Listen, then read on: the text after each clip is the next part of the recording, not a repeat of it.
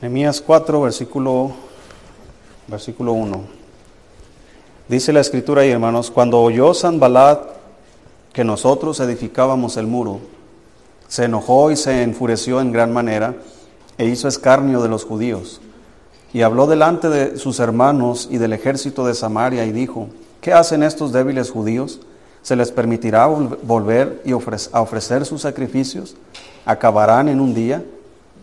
¿Resucitarán de los montones del polvo las piedras que fueron quemadas?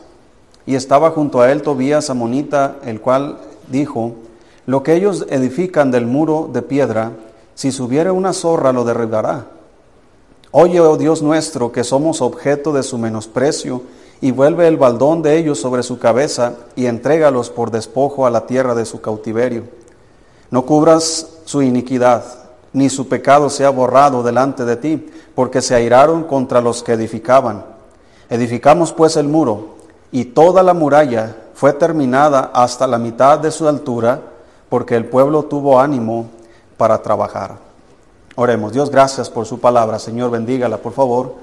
Eh, habla nuestras vidas, Señor. Usted conoce lo que debemos y, lo que eh, nos va a hacer ayuda, Señor, en, en nuestras vidas, lo que debemos escuchar. Quita cualquier distracción de nuestra mente, Señor, que podamos estar atentos a su palabra. En el nombre de Jesucristo se lo pedimos. Amén. Muy bien, esta última frase dice la escritura, edificamos pues el muro, versículo 6, y toda la muralla fue terminada hasta la mitad de su altura, porque el pueblo tuvo ánimo para trabajar. Y de eso quiero hablar esta mañana, del ánimo para trabajar. Yo creo que cuando no hay ánimo, hermanos, no queremos hacer nada, ¿verdad? Eh, no solo en la vida cotidiana. Eh, mire, cuando alguien no tiene ánimo, hermanos, en su propia familia, no se esfuerza para nada. Cuando alguien no tiene ánimo en el trabajo, ¿qué pasa? ¿Cómo ve a los demás? ¿Verdad que andan flojeando, andan arrastrando las botas nomás, ¿verdad? En el trabajo. Cuando alguien no tiene ánimo para hacer la tarea, ¿qué pasa? ¿Cómo andan sus hijos? ¿Verdad? Ponen excusas y excusas que están cansados, que se sienten mal y, y inventan cosas para no cumplir con su responsabilidad, porque no tienen ánimo. Lo mismo sucede en la vida cristiana. ¿verdad? Y el ánimo, hermanos, es algo con el cual todos nosotros nos identificamos, o la falta de ánimo. ¿Cuántos nos hemos desanimado en nuestra vida cristiana alguna vez? Yo creo que todos. Nos hemos desanimado. A veces el desánimo es provocado porque alguien nos ha dañado. A veces el desánimo es provocado porque nuestras circunstancias en la familia, en el trabajo o de salud no son favorables. Hay ocasiones que el ánimo viene por un ataque del enemigo, el desánimo. Hay ocasiones que el desánimo que tenemos es porque no estamos viviendo en santidad, o porque no estamos buscando a Dios, no estamos caminando con Cristo, no estamos leyendo la Biblia, no estamos en oración. El desánimo, hermanos, es algo con el cual debemos batallar todo el tiempo. Yo personalmente, hermanos, eh, batallo mucho con, con estos, estos cambios de ánimo eh, por el tipo de trabajo que tengo. ¿verdad? Y yo debo ser muy sabio para no eh, afectar a mi familia con el ánimo que yo de, repente manejo. Hay ocasiones que estamos eh, de, un domingo, hermanos, a otro, nuestro estado de ánimo es muy variable. Nos gozamos con aquellos que les está yendo bien, pero de repente, hermano, me habla alguien que necesita ayuda y mi ánimo se, como que se acopla con aquella persona. Eh, las necesidades de otros, los problemas de otros. Entonces, algo con el cual debemos nosotros batallar siempre. Entonces yo creo que todo siervo de Dios ve la obra de Dios y se desanima. A veces no hay avance, a veces todo es muy lento, a veces los, los mismos hermanos no, no, crecen, ¿verdad? No se desarrollan, no maduran en Cristo y eso también provoca desánimo, ¿verdad? Y a veces llegamos a pensar, ¿seré yo el problema? ¿verdad? A lo mejor no estoy haciendo bien mi trabajo, a lo mejor no soy el mejor pastor o ni siquiera debería ser el pastor de esta iglesia. Y el diablo aprovecha esas oportunidades para comenzar a meter cizaña. Mira, eres un inútil, mira, no sabes, no sabes nada, no sirves para nada. ¿Y qué pasa con nuestro ánimo? Se viene más abajo todavía. Entonces, aquí hay un principio, hermanos, fundamental en este pasaje. Cuando quieres hacer lo correcto, vas a tener ataques. Cuando quieres hacer lo que es bueno, vas a enfrentar oposición. Dígame si no le ha sucedido eso. Cuando alguien quiere hacer algo correcto, algo bueno, Siempre va a haber personas, circunstancias, que pareciera ser como que si todo se organiza para ir en contra de ti. Pero ese es el buen camino, porque si todo fuera fácil, hermanos, todos haríamos lo que es correcto. Cuando es difícil, ese es el camino correcto. ¿Sí? Porque todos queremos lo fácil, ¿verdad? Dígame, ¿quién no quiere dinero fácil?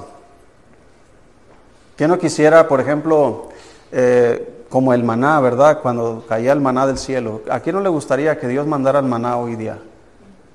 Ah, pues qué fácil, ¿verdad? Ya no tengo que ir al mandado. Ya nomás salgo al patio y recojo ahí lo que vamos a comer. Pero no.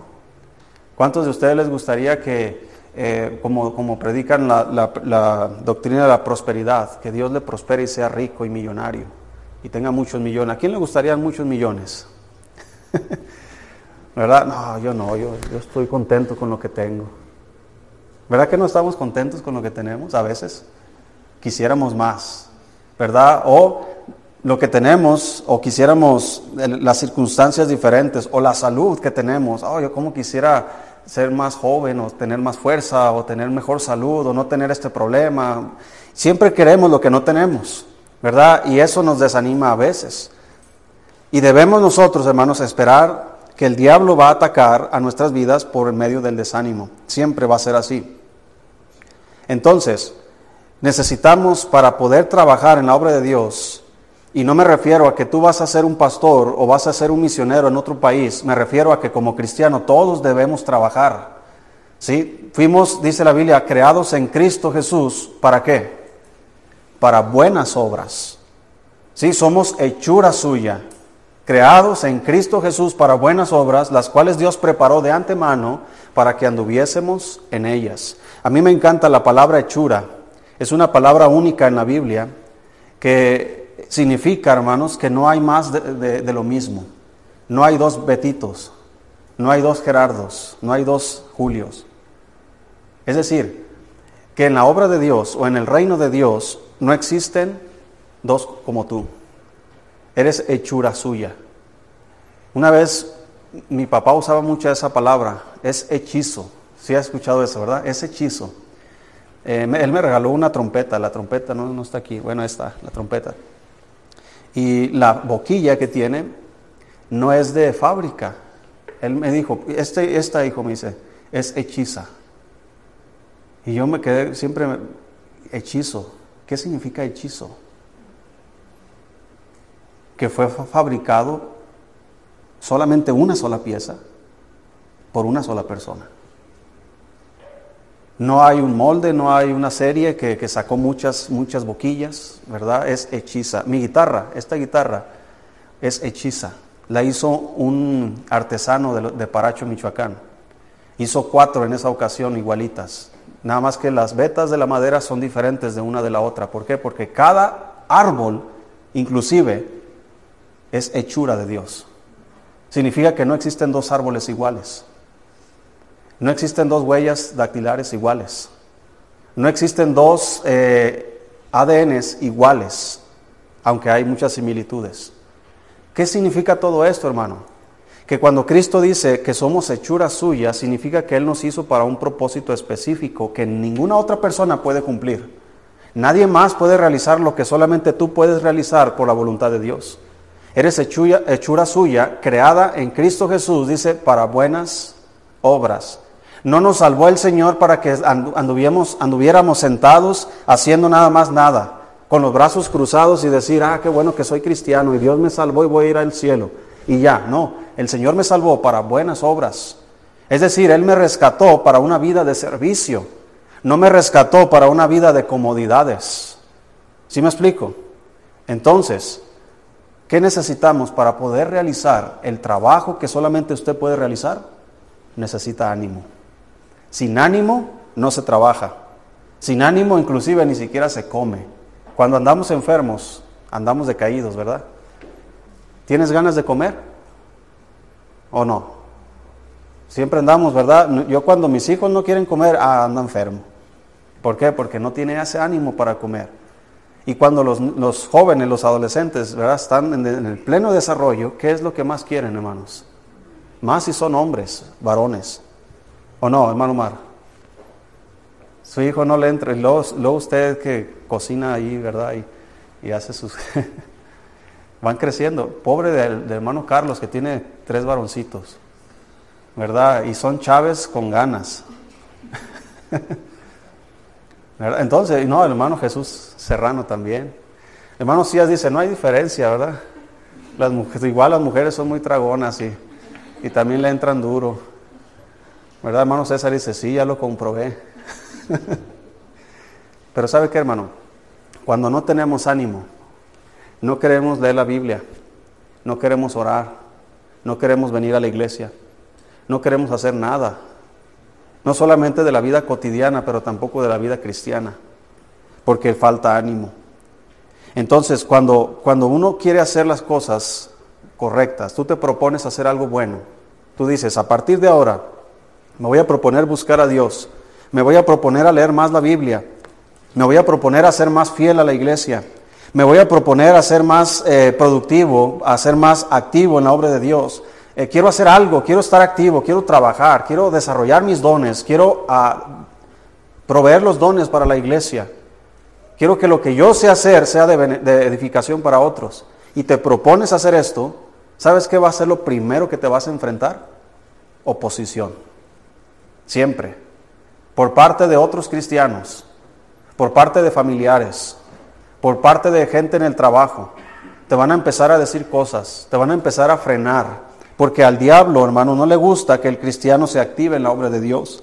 El diablo sabe que un cristiano animado es un cristiano, hermanos, que, va a dar fruto. Es un cristiano que va a trabajar, que va a cumplir con la voluntad de Dios. Es un cristiano que va a estar atento a las necesidades de otros. Va a estar atento a las necesidades de la obra de Dios. ¿Qué, qué puedo hacer yo? ¿Qué sé hacer yo? ¿Cómo puedo realizar ese trabajo? Pero alguien que está desanimado, hermano, ¿sabe para dónde mira? Siempre está mirando hacia abajo su semblante, su actitud, siempre está hacia abajo. Siempre está viendo qué piedra patear, ¿verdad? Porque está desanimado. Pero alguien que está animado siempre está observando, hermanos, qué está pasando alrededor, qué necesidades hay, quién necesita ayuda, ¿Qué, ¿Qué, puedo aportar yo para ayudar a esta persona? ¿Qué puedo aportar yo para ayudar en esta circunstancia, en esta situación? Y quiero meter las manos ahí. Quiero estar ahí, quiero ser presente, quiero ser activo Quiero ser una bendición a otros. Ese es el ánimo, hermanos. Ese es un ánimo muy, muy común en los cristianos nuevos. Siempre quieren estar ahí, atentos. Siempre quieren estar aprendiendo. Siempre quieren estar eh, creciendo. Pero algo nos pasa, hermano, con el, con el tiempo. Algo pasa en nuestra vida, alguien nos daña, nos ofende, o simplemente las cosas no nos salen como esperamos y comenzamos a decaer. Comenzamos a desanimarnos. Y el desánimo, hermano, contamina a otras personas. Entonces, ¿qué vas a esperar tú cuando te actives bien? Cuando te propongas hacer el bien, va a haber oposición. No creas la mentira del diablo, hermano, que cuando uno está bien con Dios, todo es color de rosa. Eso es una total mentira. No me refiero a, a que es malo, me refiero a que el diablo es nuestro adversario. Y cuando alguien anda bien, siempre, hermanos, va a tener trabas, piedras en el camino. Siempre va a haber una persona, una circunstancia, una necesidad, una enfermedad, algo, hermanos, que va a usar el diablo para desanimarnos, para hacernos pensar o hacernos creer de que no debemos ir por ahí, porque, porque mira cómo te está yendo, mira lo que está pasando, mira lo que te dijeron. Significa que no debes ir por ahí y el diablo va a querer desviarte para ir por un camino mucho más fácil. El Señor lo dijo de esta manera, que el camino angosto ¿sí? y el camino ancho. ¿Cuántos pasan por el camino ancho? Todos. ¿Y cuántos andan por el camino angosto? Muy pocos. Yo recuerdo cuando, cuando era católico, de esos católicos de nombre, ¿verdad? Yo nunca fui católico, gracias a Dios, de, de joven, de, de esos que agarran el catolicismo. No, era porque me mandaban a la doctrina, ¿verdad? Al catecismo. Y yo recuerdo que nos enseñaba la maestra acerca de este camino angosto y camino ancho. Y nos ponían unos dibujitos, ¿verdad? unas cartulinas con dibujos. Y el camino ancho, hermanos, era un camino muy grande, con flores a los lados, árboles frutales, familias de la mano caminando por ese camino. Y el camino angosto, recuerdo hermanos que la, la imagen que nos ponían era un camino lleno de piedras y espinas. Y yo de niño, yo, yo me preocupaba, híjole, yo sí quiero ir por ahí, pero no quiero espinarme. Ese era mi razonamiento de niño. ¿Cómo le voy a hacer? Y si le hago por acá, donde está el camino más fácil, y a mitad de camino me cruzo, para ahorrarme la mitad, no sé. Yo siempre pensaba, pero cuando dice eso el Señor, hermano, se refiere a que en el camino ancho, mira, Dios no te va a estorbar, es lo que está diciendo. La gente que va en, camino de perdición, Dios no le estorba. Dios no está ahí, hermanos, dándole y dándole. Le presenta el Evangelio, ¿sí? Le pone personas que le van a, testificar y, o alguien que le invita a la iglesia. Esas son las, la forma en cómo Dios va a atender a estas personas. Pero Él no se va a poner enfrente, Él simplemente deja que la vida continúe su curso. Pero cuando el cristiano, hermanos, va transitando por el camino eh, angosto, es el diablo, hermanos, el que sí va a poner trabas. Es el que sí va a estar ahí. Porque Él no quiere Mira, si Él no, logra que, no logró que tú fueras salvo, Él va a lograr que tú no le hables a otros para que sean salvos. Él va a lograr que tu testimonio dañe a otros, que tu testimonio sea eh, de tropiezo a otras personas, para que otras personas, en lugar de decir, invítame a tu iglesia porque yo he visto cambios en ti, que digan, ¿para qué voy a ir a tu iglesia? Para ser como tú. Esa es la forma en que el diablo nos ataca. Así que un mal testimonio, una, palabra mal dicha, un pensamiento expresado de una manera equivocada, una acción, hermanos, que se nos haya escapado porque somos pecadores y fallamos, enfrente de nuestros amigos, familiares que más nos critican, ¿sabes qué?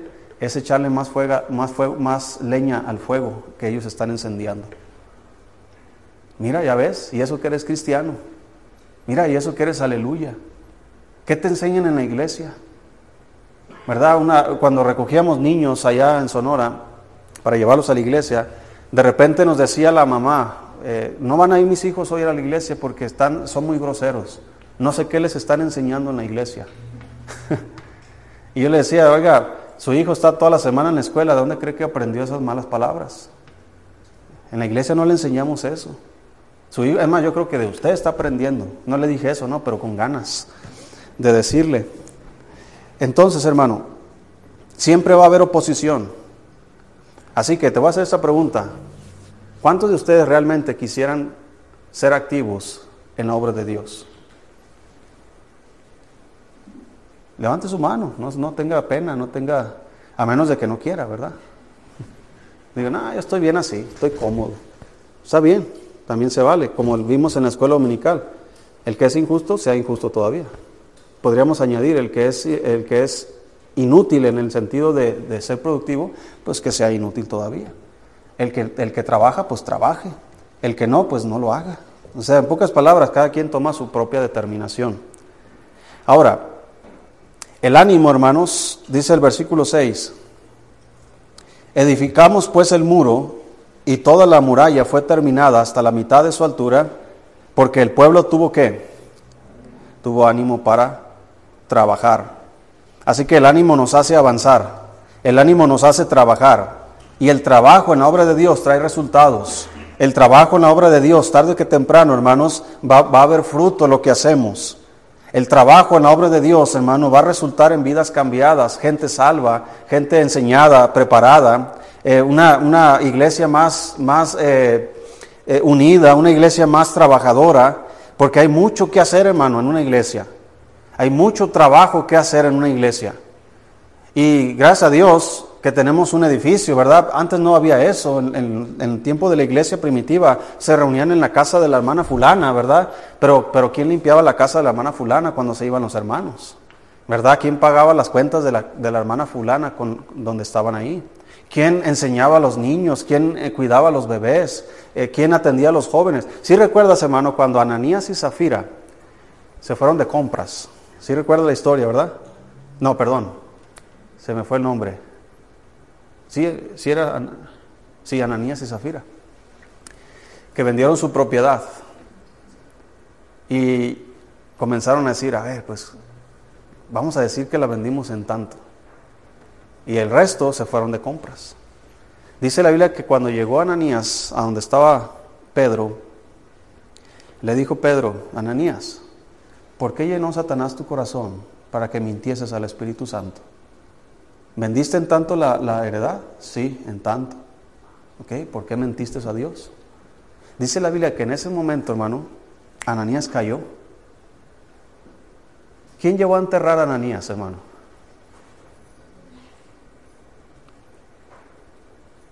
Los jóvenes. Si lees la historia bien, ahí dice que los jóvenes. Entonces, yo me pongo a pensar, a lo mejor era el sábado en la reunión de jóvenes. ¿Verdad? Llegó Ananías a, no sé, a lo mejor era de los que, como hermano César, ¿verdad? De repente llega con los jóvenes. O ayer estaba aquí en Gerardo, ¿verdad? Con los jóvenes. Yo creo así llegó Ananías, ah, voy a ir con los jóvenes a ver qué juego con ellos, a, echarme bombones en la boca o algo. Y llegó y, ahí estaba el pastor, ¿verdad? Ahí estaba Pedro, a ver, ven para acá, Ananías, y etcétera. Y arregló cuentas y cae, hermanos, y se muere. Y hay hermanos, Adiel de aquellos tiempos, ¿verdad? Que estaba ayudando con los jóvenes, le dice, ¿sabe qué? Pues jóvenes, vénganse, agarren a Ananías y vamos a enterrarlo. y fueron y lo enterraron. Cuando venía llegando, dice la Biblia que después entró la, esposa, y la esposa yo creo ya venía con uñas, ¿verdad? Con pestañas, no sé. Pero en algo se gastó el dinero.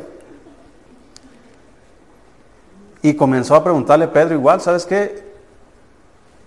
¿Me ¿Vendiste en tanto? Sí.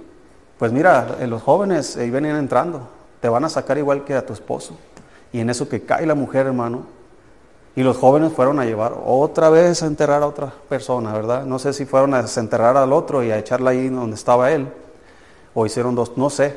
Pero hermano, lo que pasó ahí es que eh, los jóvenes, eh, Ananías, todo lo que es la iglesia, estaba experimentando una... todo era nuevo, no crea hermano que si usted no, no diezma va a caer, va a caer muerto ahí, ¿verdad? Y lo vamos a mandar a los jóvenes a enterrarle, ni nada de eso. Aquella fue una sola ocasión, después ya no menciona la Biblia que, que otra vez pasó en eso. Entonces, ya ni sé ni por qué les dije esto.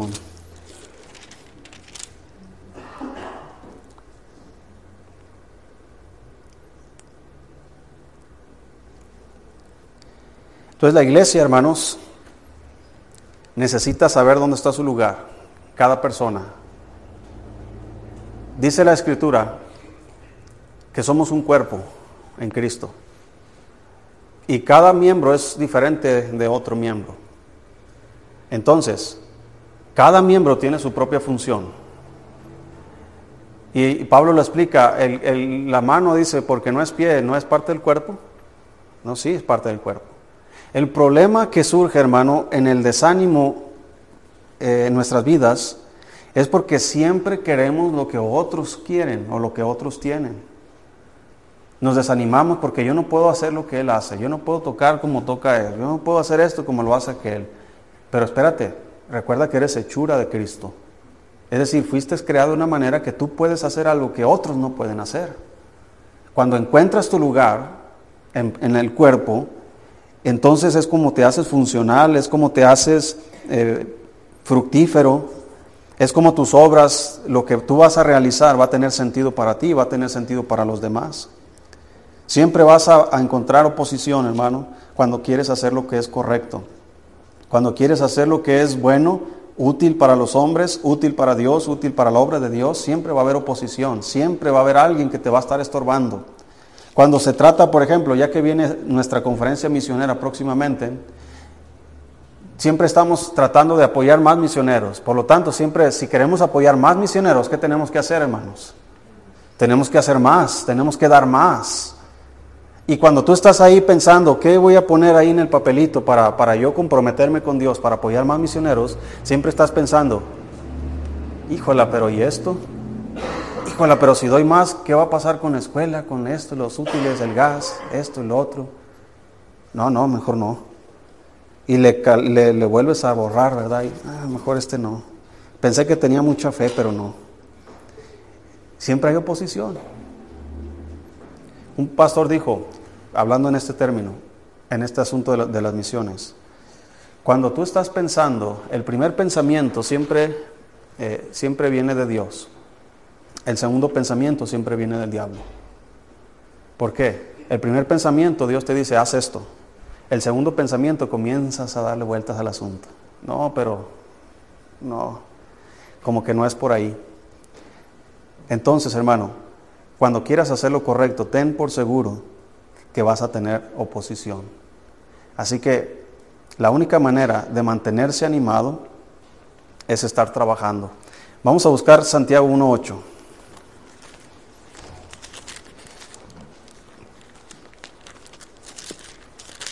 El desánimo, hermanos, es tan peligroso que puede traernos o puede llegar a ocurrir en nuestra vida algunas cosas que puede dañar familias, matrimonios, inclusive iglesias. Santiago 1.8. Si estamos ahí. Dice la Biblia, el hombre de qué? De doble ánimo. Es inconstante en todos sus caminos. El hombre de doble ánimo. Aquel que trae ganas y mañana ya no. Aquel que ahora sí y mañana no. Aquel que, comienza bien el día con, leyendo su Biblia, buscando a Dios y, termina el día todo, que ya no quiere ni ir a la iglesia. Aquel que comienza algo eh, y, no lo termina. Que comienza a trabajar en la iglesia, a hacer algo, ¿verdad? Algo que, es útil, algo que, es capaz, y de repente llega el desánimo y ya no lo es. Ya no es capaz, ya no es útil, ya no es eh, bueno para el trabajo. Esa inconstancia, hermanos, de estar, de estar bien, después no, estar fiel, después infiel, esa inconstancia, hermano, afecta mucho la vida. Afecta a la familia, afecta al matrimonio, afecta a los hijos. ¿Cómo cree que se sienten los hijos cuando los padres andan bien animados y van a la iglesia y después andan bien desanimados y ya no quieren ir a la iglesia? Esa inestabilidad, hermanos, afecta aún la salud mental, emocional de los hijos. ¿Por qué? Porque siempre, hermanos, está pensando, ahora sí, ahora no, ahora sí. Y esa inconstancia, hermanos, se, transmite a los hijos. Después llegan los hijos a la adolescencia, a la juventud, donde ya en cierta medida son más independientes y ya no tienen las ganas de hacerlo. Ya no quieren ser fieles, ¿por qué? Porque pues, tu papá le enseñó eso. Ya no quieren trabajar y ya no quieren, ¿por qué? Porque su papá o su mamá le enseñó eso. Entonces la inconstancia, hermanos, es, eh, viene como resultado del doble ánimo. Yo batallo con el doble ánimo en el sentido de que a veces esperamos mejores resultados de lo que estamos haciendo. Y me desanimo. Híjole Dios, pues mira, estamos haciendo esto y no pasa nada. Y pasan los años, no hay resultado. Pero el, el Espíritu Santo siempre a través de su palabra nos recuerda ¿sí? que el labrador para participar de los frutos debe trabajar primero. Pero recuerda que un labrador, hermanos, debe tener paciencia, que venga la lluvia, que, crezcan las plantas, ¿verdad? Y que comiencen a dar fruto. Entonces es ahí donde ya recapacita uno y dice, ok, tiene razón, a lo mejor el resultado va a venir años después, inclusive hermano, porque ha pasado, los frutos vienen después de nosotros. Muchas cosas que tú haces para Dios, una vez que tú no estés, otros las cosechan. Y eso es bueno porque tú estás contribuyendo a la obra de Dios de una manera muy directa. Pablo lo dijo de esta manera, yo planté, Apolo regó, pero el crecimiento lo ha dado Dios. Así que si a ti te toca plantar, planta. Si a ti te toca regar, nomás no la riegues. okay, pero en el sentido correcto, ¿verdad? Eh, pero deja que Dios dé el fruto, el crecimiento para la obra o las obras que tú estás realizando. Santiago 4.8 dice la Biblia.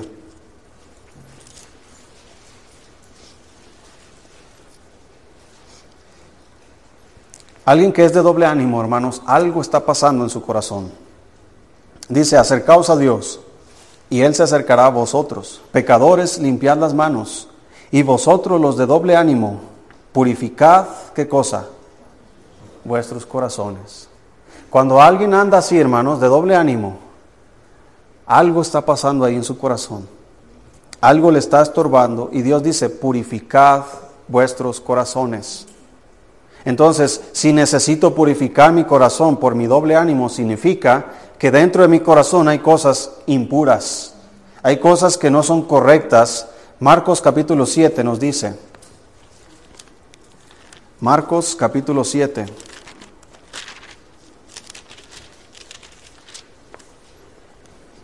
Entonces, hermano, alguien que anda desanimado generalmente dice, es que él, es que ella, es que el pastor, es que los hermanos. ¿Dónde está echando la culpa al que está desanimado? En otros. ¿Dónde está la culpa según la Biblia? En su corazón. Aquí está el problema. ¿Por qué anda desanimado, hermano? No, es que el hermano Julio no me saludó el otro día. No, ese no es el problema. Esa es la excusa. ¿Sí? Para al menos decir algo, ¿por qué estás desanimado? El problema se encuentra arraigado en tu corazón. Los de doble ánimo, purifica tu corazón. ¿De qué cosas debo purificar mi corazón? Marcos 7, si estamos ahí. Versículo 17. Dice la Biblia, cuando se alejó de la multitud y entró en casa, le preguntaron sus discípulos sobre la parábola. Él les dijo, ¿también vosotros estáis sin entendimiento? ¿No entendéis que todo lo, de fuera que entra en el hombre no le puede contaminar? Porque no entra en su corazón, sino en el vientre, y sale a la letrina. Esto decía haciendo limpios todos los alimentos. Pero decía que lo que del hombre sale, eso contamina al hombre. Porque de dentro del corazón de los hombres salen los malos pensamientos, los adulterios, las fornicaciones, los homicidios, los hurtos, las avaricias, las maldades, el engaño, la lascivia, la envidia, la maledicencia, la soberbia, la insensatez. Todas estas maldades de dentro salen y contaminan al hombre. Alguien anda desanimado, probablemente algo de estas cosas están sucediendo dentro de su corazón. Sí, eh, yo sé, hermano, que a veces la, persona que, me, me, ofendió, ¿verdad? Me lastimó, me dijo algo que no debió haberme dicho, hizo algo que no debió haber hecho, y eso provoca, hermanos, molestia, enojo, tristeza, amargura, o provoca desánimo en nuestro corazón. Pero no debemos tomar lo que otras personas están haciendo para contaminar nuestro propio corazón. Y ahí andamos tirando la toalla, andamos pateando las piedras, hermano, bien desanimados. Cuando algo de esto ha tomado lugar en nuestro corazón. A lo mejor es la insensatez. A lo mejor, hermanos, es la soberbia, la maledicencia, la envidia, el engaño, las maldades. Cosas, hermano, que toman lugar en nuestro corazón de tal manera que necesito purificarlo. Necesito sacar esas cosas. Entonces, andas desanimado. ¿Qué hay en tu corazón? No qué hizo otra persona. No qué te dijo la otra persona. No, qué se quedó guardado en tu corazón. Hay rencor, odio, soberbia, amargura. Eso contamina al hombre. Y eso tarde que temprano, dice como dijo Jesucristo, que de la abundancia del corazón habla que la boca.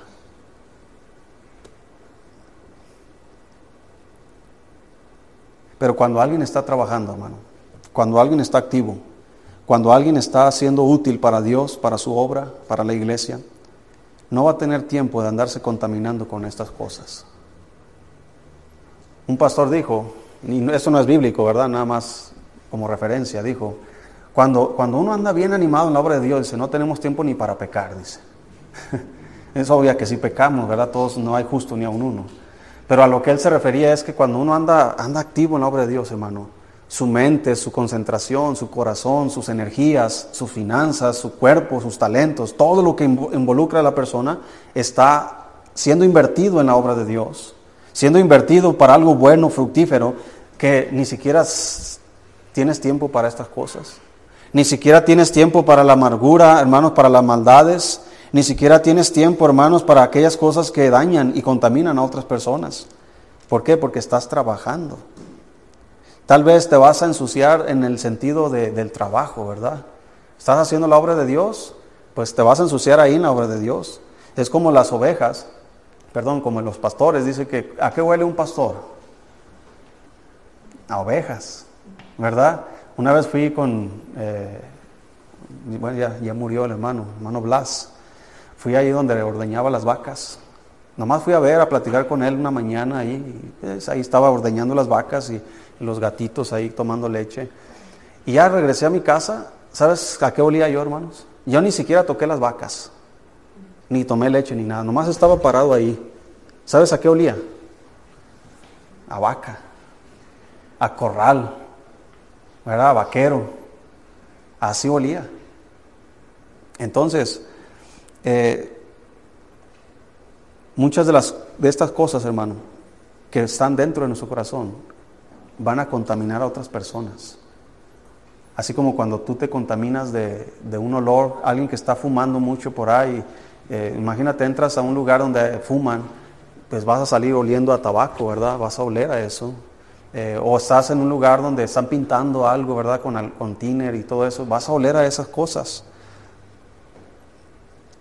Entonces una persona que, se acerca a ti y se retira de ti y comienza a oler en estas cosas de avaricia, de maldad, de engaño, de lascivia, de envidia, de maledicencia, soberbia, insensatez, es una persona que se ha contaminado con lo que ha salido de ti mismo. Y siempre pasa, hermanos, que la gente que está desanimada siempre está enojada con la gente que está animada. Siempre, ¿no? Sé si usted lo ha visto. Pero en la felicidad de otras personas les causa molestias a las personas amargadas. ¿Sí, lo ha visto? No puedes ser feliz con lo que eres, ¿verdad? No puedes ser feliz contigo, no puedes ser feliz con, la, con lo, cómo te está yendo a ti, sino que siempre va a decir, sí, pues, ¿verdad? Alguien decía ya en el campamento a mi, a mi hija, ¿verdad? No sé qué le dijeron, ah, es que es la hija del pastor. Como si eso le diera un estatus más alto dentro de los demás jóvenes. ¿verdad? Ser la hija del pastor o el hijo del pastor, muchas veces estás entre, el, ¿cómo se dice? Entre la espada y la pared, ¿verdad? A veces para bien y a veces para mal. Si le va bien, ah, es porque es la hija del pastor. Y si le va mal o está haciendo algo mal, y eso que es la hija del pastor. ¿Sí me explico? ¿Sí te ha pasado? ¿Por qué, hermanos? Porque la gente no puede soportar que a otros les vaya bien. Y cuando les va mal a los que con los que están enojados, ¿cómo se alegra la gente? Hay un proverbio que dice, no te alegres. Lo estoy parafraseando, ¿no? Pero no te alegres cuando el otro cayere. Ah, qué bueno que le pasó eso. Qué bueno, se lo merecía. Dice Dios, no te alegres. ¿Verdad? Porque la, la Biblia nos enseña, toda la Biblia, que todo lo que el hombre sembrare, ¿qué va a pasar? Eso también se vuelve, segará. Por eso, hermanos, debemos, debemos limpiar la contaminación de nuestro corazón. Ando desanimado, ¿por qué? No es por las circunstancias, no es por las personas, por los dichos de las personas, por las acciones de las personas. No, el problema está arraigado en mi corazón. ¿Cómo es posible, hermano, que una persona deje de venir a la iglesia porque el pastor no lo saludó? Dígame, ¿cómo es posible eso? Así me pasó a mí allá en los mochis. Una hermana estaba enojadísima contra mí, yo ni en cuenta, hermano. Que porque no la saludé y ni siquiera era el pastor de la iglesia. Tuvo que venir la mamá de esta hermana a decirme, oiga pastor, mi hija anda enojada con usted porque usted no la saludó. Y yo estaba tratando de recordar cuándo fue el momento que pasó eso. Entonces, la gente, hermanos, busca un pretexto para justificar su desánimo. Siempre. Aquí ha pasado, hermano, que yo me bajo de aquí y comienzo a saludar a uno, a otro, a otro, y de repente me detiene alguien y ya no seguí la fila. Entonces, si tú juzgas la acción, va a decir, ah, el pastor ya, ya no quiso venir conmigo. Ese con el que se quedó es su favorito. Por eso siempre el hermano Julio viene y lo detiene aquí. Eh, seguramente es su favorito. Pero no, ese no es el problema, hermano.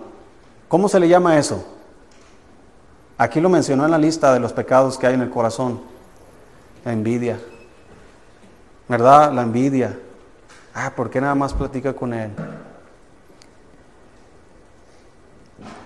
¿Qué necesitamos, hermano? Ya vamos a terminar el mensaje para no desanimarlos. Números 21.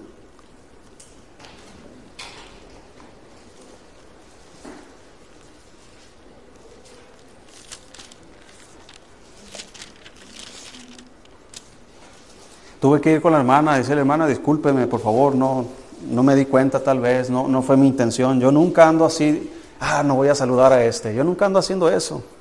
Yo saludo a todos, aún los enemigos. Dios te bendiga, qué bueno que viniste, échale ganas, ¿verdad?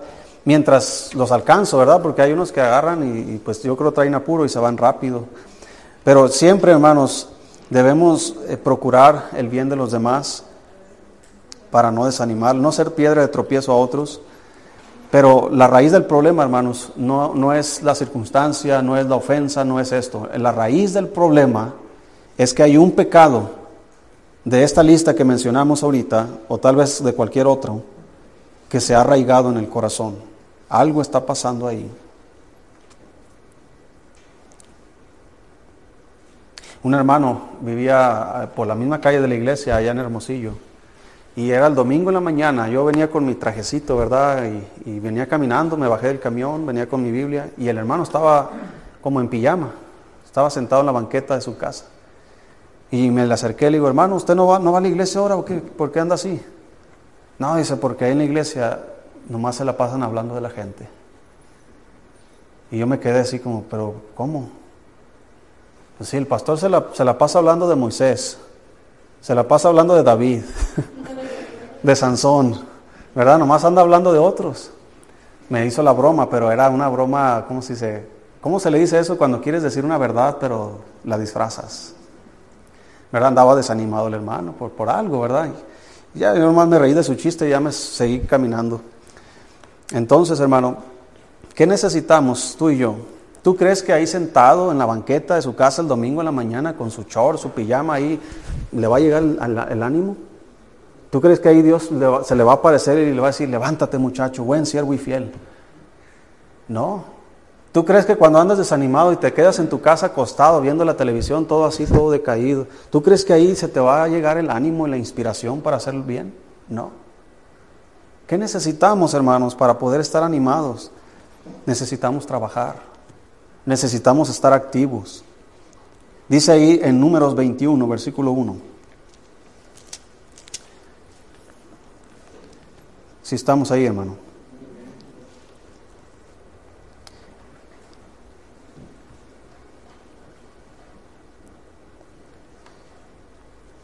Uno veintiuno les dije.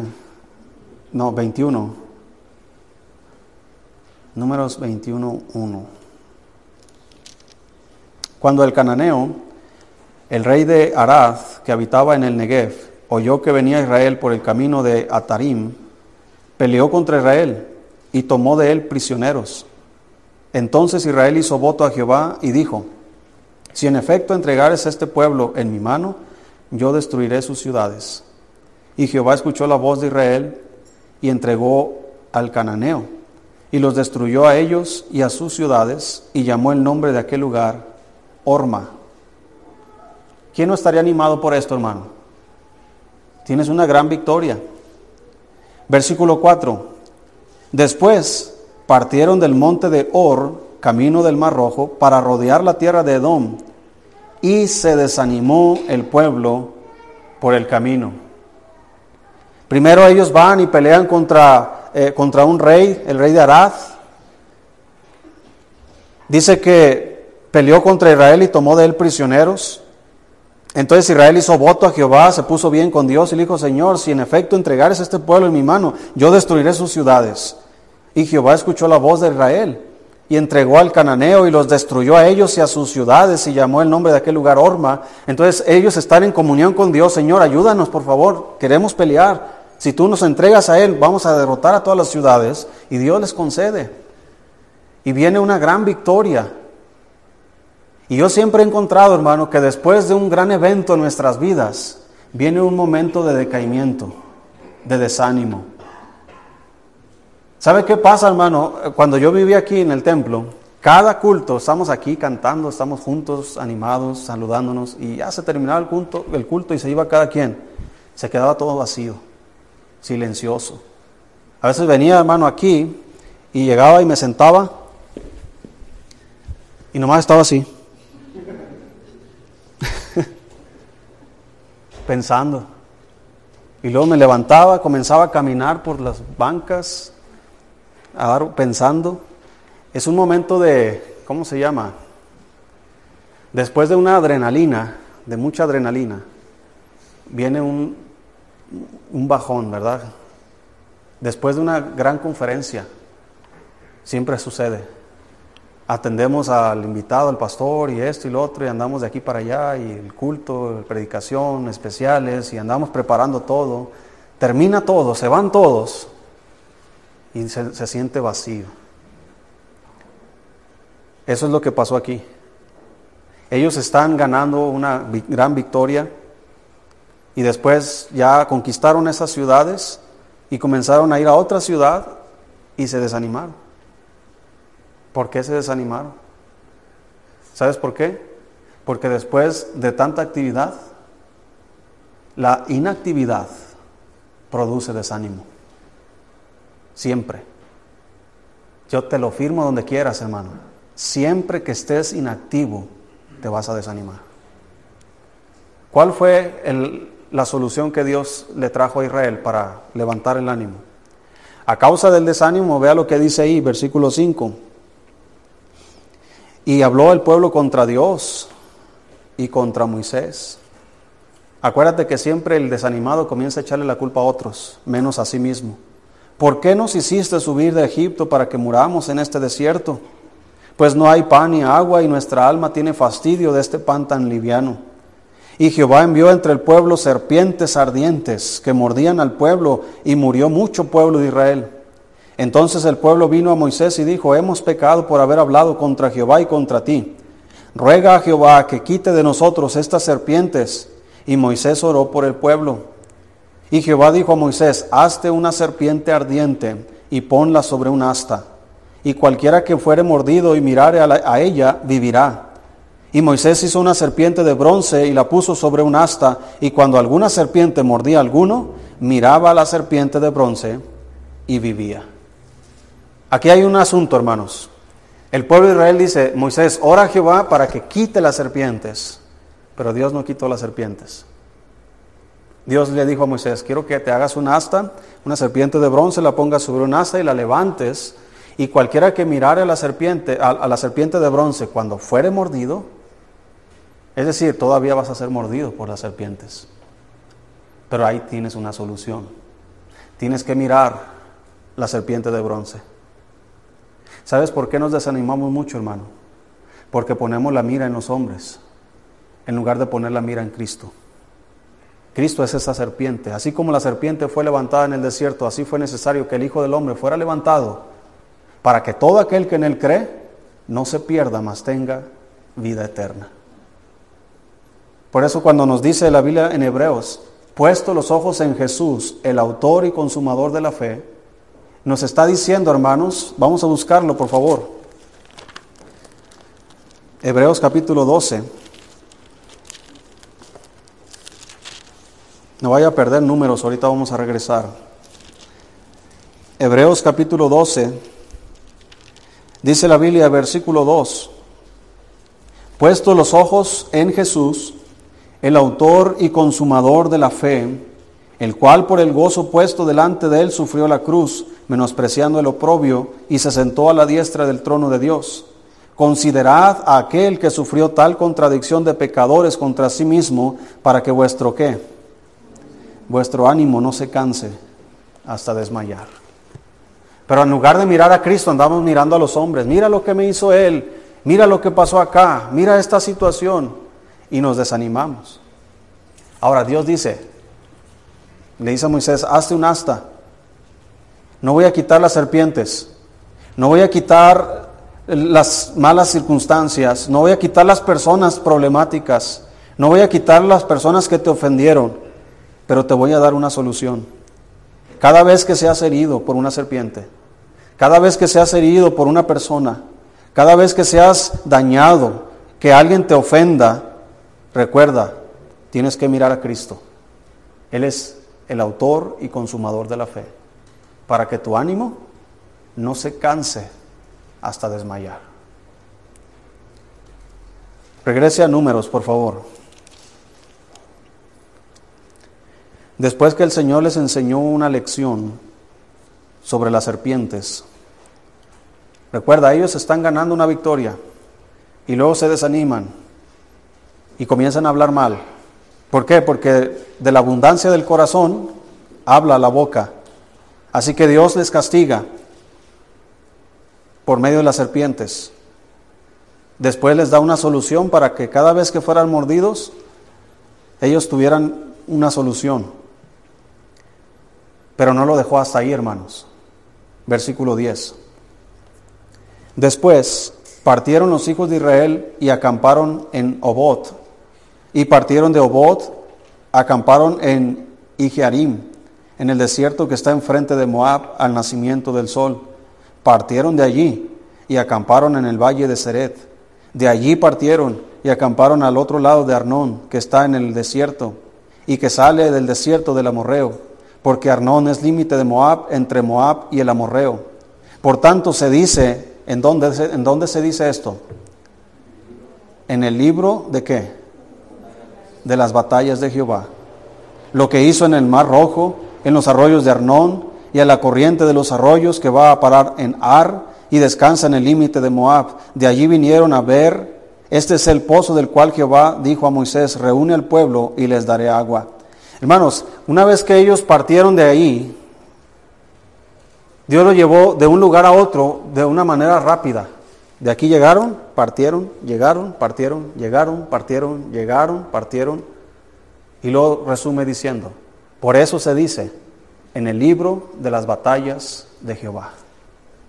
¿Qué hicieron en cada ranchito que llegaron ahí? ¿Qué habían hecho antes de desanimarse, hermanos? Estaban peleando, conquistando las ciudades. Después como que hubo una pausa y ellos dijeron, pues andamos bien aguitados. Ya ves Moisés por tu culpa y comenzaron a hablar mal. Dios les trae las serpientes, los muerden. Ah, ayúdanos Dios. Bueno, vean la serpiente de bronce y van a ser sanados. Ok, ¿y ahora qué? Vamos a la siguiente ciudad. Y a la siguiente ciudad. Y a la siguiente ciudad. Y a la siguiente ciudad. ¿Haciendo qué cosa? peleando, peleando, peleando. Antes del desánimo estabas peleando. Así que para no desanimarte, ¿qué necesitas hacer? Estar peleando, estar peleando, estar trabajando, estar haciendo algo. La falta de actividad en tu vida espiritual te va a traer desánimo a tu vida, 100%. Así que comienza a hacer algo. ¿Qué puedes hacer? No sé si la próxima semana o más adelante, pero voy a enseñar sobre los dones del Espíritu Santo.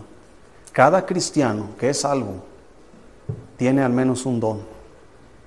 Algunos tienen dos o unos tienen más, pero al menos tienes uno. Y no te fue dado por casualidad, eres hechura de Dios. Y ese don que te dio es con un propósito específico. ¿Quieres vivir animado y dando frutos en tu vida? Necesitas trabajar ese don. Necesitas ponerlo a la disposición del cuerpo de Cristo. Porque si no, el desánimo te va a traer. Vas a ser un hombre o una mujer de doble ánimo. A veces sí, a veces no. Y así vas a andar como una ruletita, ¿verdad? Andas arriba y luego andas abajo, andas arriba y andas abajo. Dependiendo de las circunstancias, los problemas, las necesidades y todo este, este descontrol en tu vida espiritual es, tú le vas a echar la culpa a, todo lo exterior, menos dentro de ti mismo. Pero hazte un examen un autoexamen. ¿Cómo está tu corazón en esta mañana? ¿Qué cosas hay que te están estorbando para ser fructífero? ¿Qué hay en tu corazón que te está estorbando para crecer como cristiano y para ser un cristiano trabajador? ¿Por qué Nehemías y el pueblo pudieron construir en tiempo récord el muro hasta la mitad? Porque el pueblo tuvo ánimo para trabajar. ¿Había oposición? Sí, había oposición más adelante la oposición se hizo más feroz, tanto que los que trabajaban tenían que traer la cuchara en una mano y la espada en la otra mano, para trabajar y para defender, para trabajar y para luchar.